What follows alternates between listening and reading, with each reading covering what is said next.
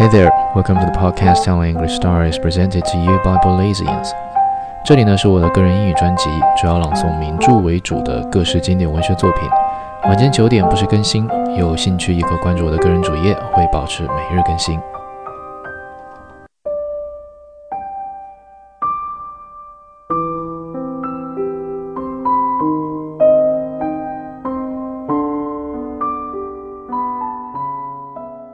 Moon and Sixpence, Volume 55. They're not going to take thee away, she cried. At that time, there was no rigid sequestration on the islands, and lepers, if they chose, were allowed to go free. I shall go up into the mountain, said Strickland. Then Ata stood up and faced him. Let the others go if they choose, but I will not leave thee. Thou art my man, and I am thy woman. If thou leavest me, I shall hang myself on the tree that is behind the house. I swear it by God. There was something immensely forcible in the way she spoke. She was no longer the meek, soft native girl, but a determined woman. She was extraordinarily transformed. Why shouldst thou stay with me? Thou canst go back to Papeete, and thou wilt soon find another wise man. The old woman can take care of thy children, and Tiare will be glad to have thee back. Thou art my man, and I am thy woman. Whether thou goest, I will go too.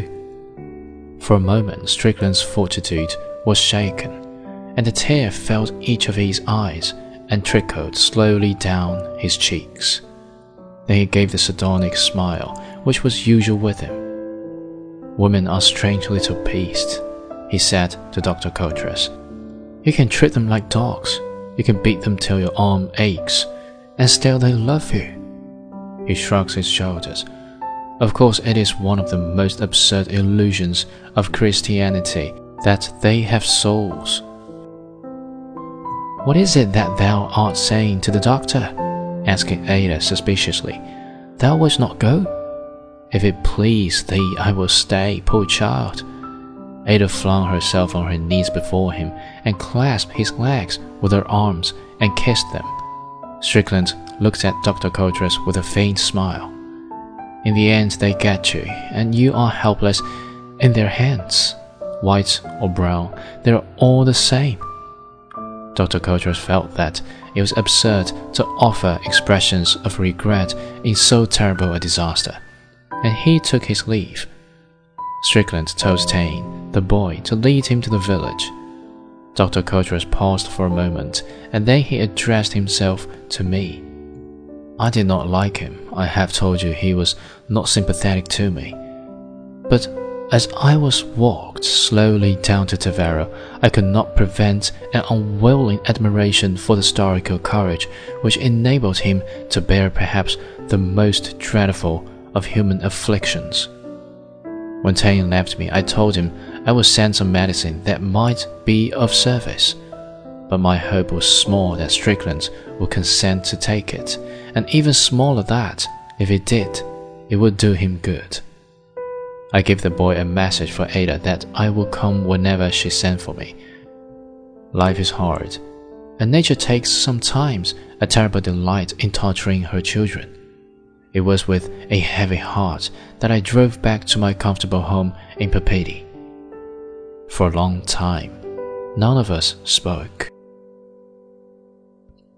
But Ata did not send for me, the doctor went on at last, and it chanced that I did not go to that part of the island for a long time. I had no news of Strickland. Once or twice I heard that Ata had been to Papeete to buy painting materials, but I did not happen to see her. More than two years passed before I went to Tavera again, and then it was once more to see the old chiefess. I asked them whether they had heard anything of Strickland. By now, it was known everywhere that he had leprosy. First Taine, the boy, had left the house, and then a little time afterwards, the old woman and her grandchild. Strickland and Ata were left alone with their babies. No one went near the plantation. For as you know, the natives have a very lively horror of the disease, and in the old days, when it was discovered, the sufferer was killed. But sometimes, when the village boys were scrambling about the hills, they would catch sight of the white man, with his great red beard, wandering about. They fled in terror. Sometimes Ata would come down to the village at night and arouse the trader, so that he might sell her various things of which she stood in need.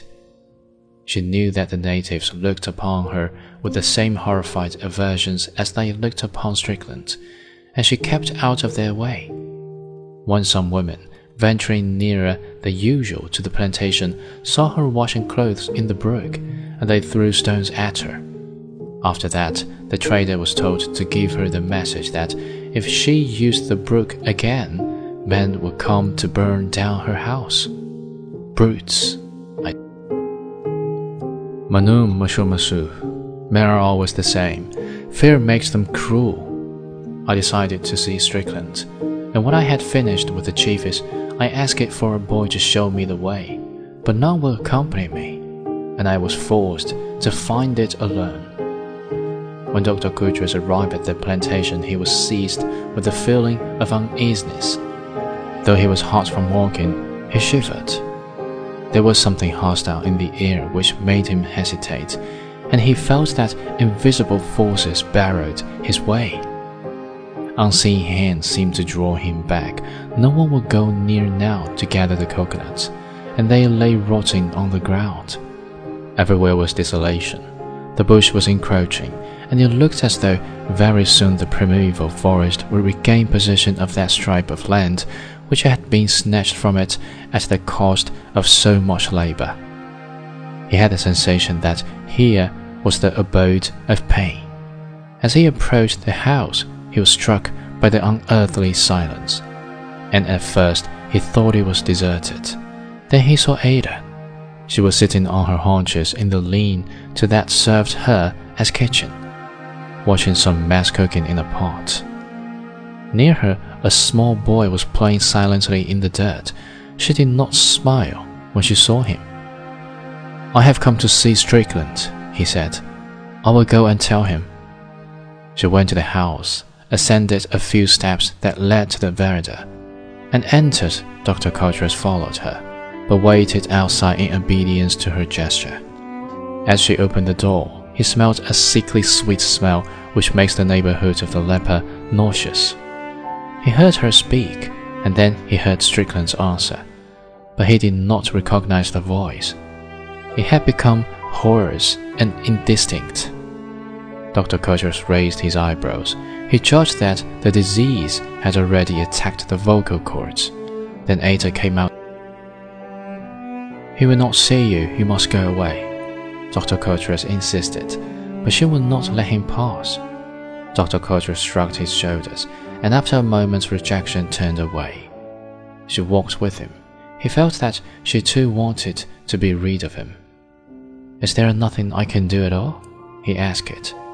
You can send him some paints, she said.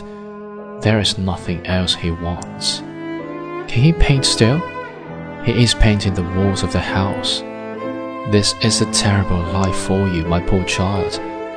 Then at last she smiled, and there was in her eyes a look of superhuman love. Dr. Coutras was startled by it and amazed, and he was awed. He felt nothing to say. He is my man, she said. Where is the other child? he asked. When I was here last, you had two. Yes, it died. We buried it under the mango when Ata had gone with him a little way, she said she must turn back. Dr. Coutras surmised she was afraid to go further in case she met any of the people from the village. He told her again that if she wanted him, she had only to send and he would come at once.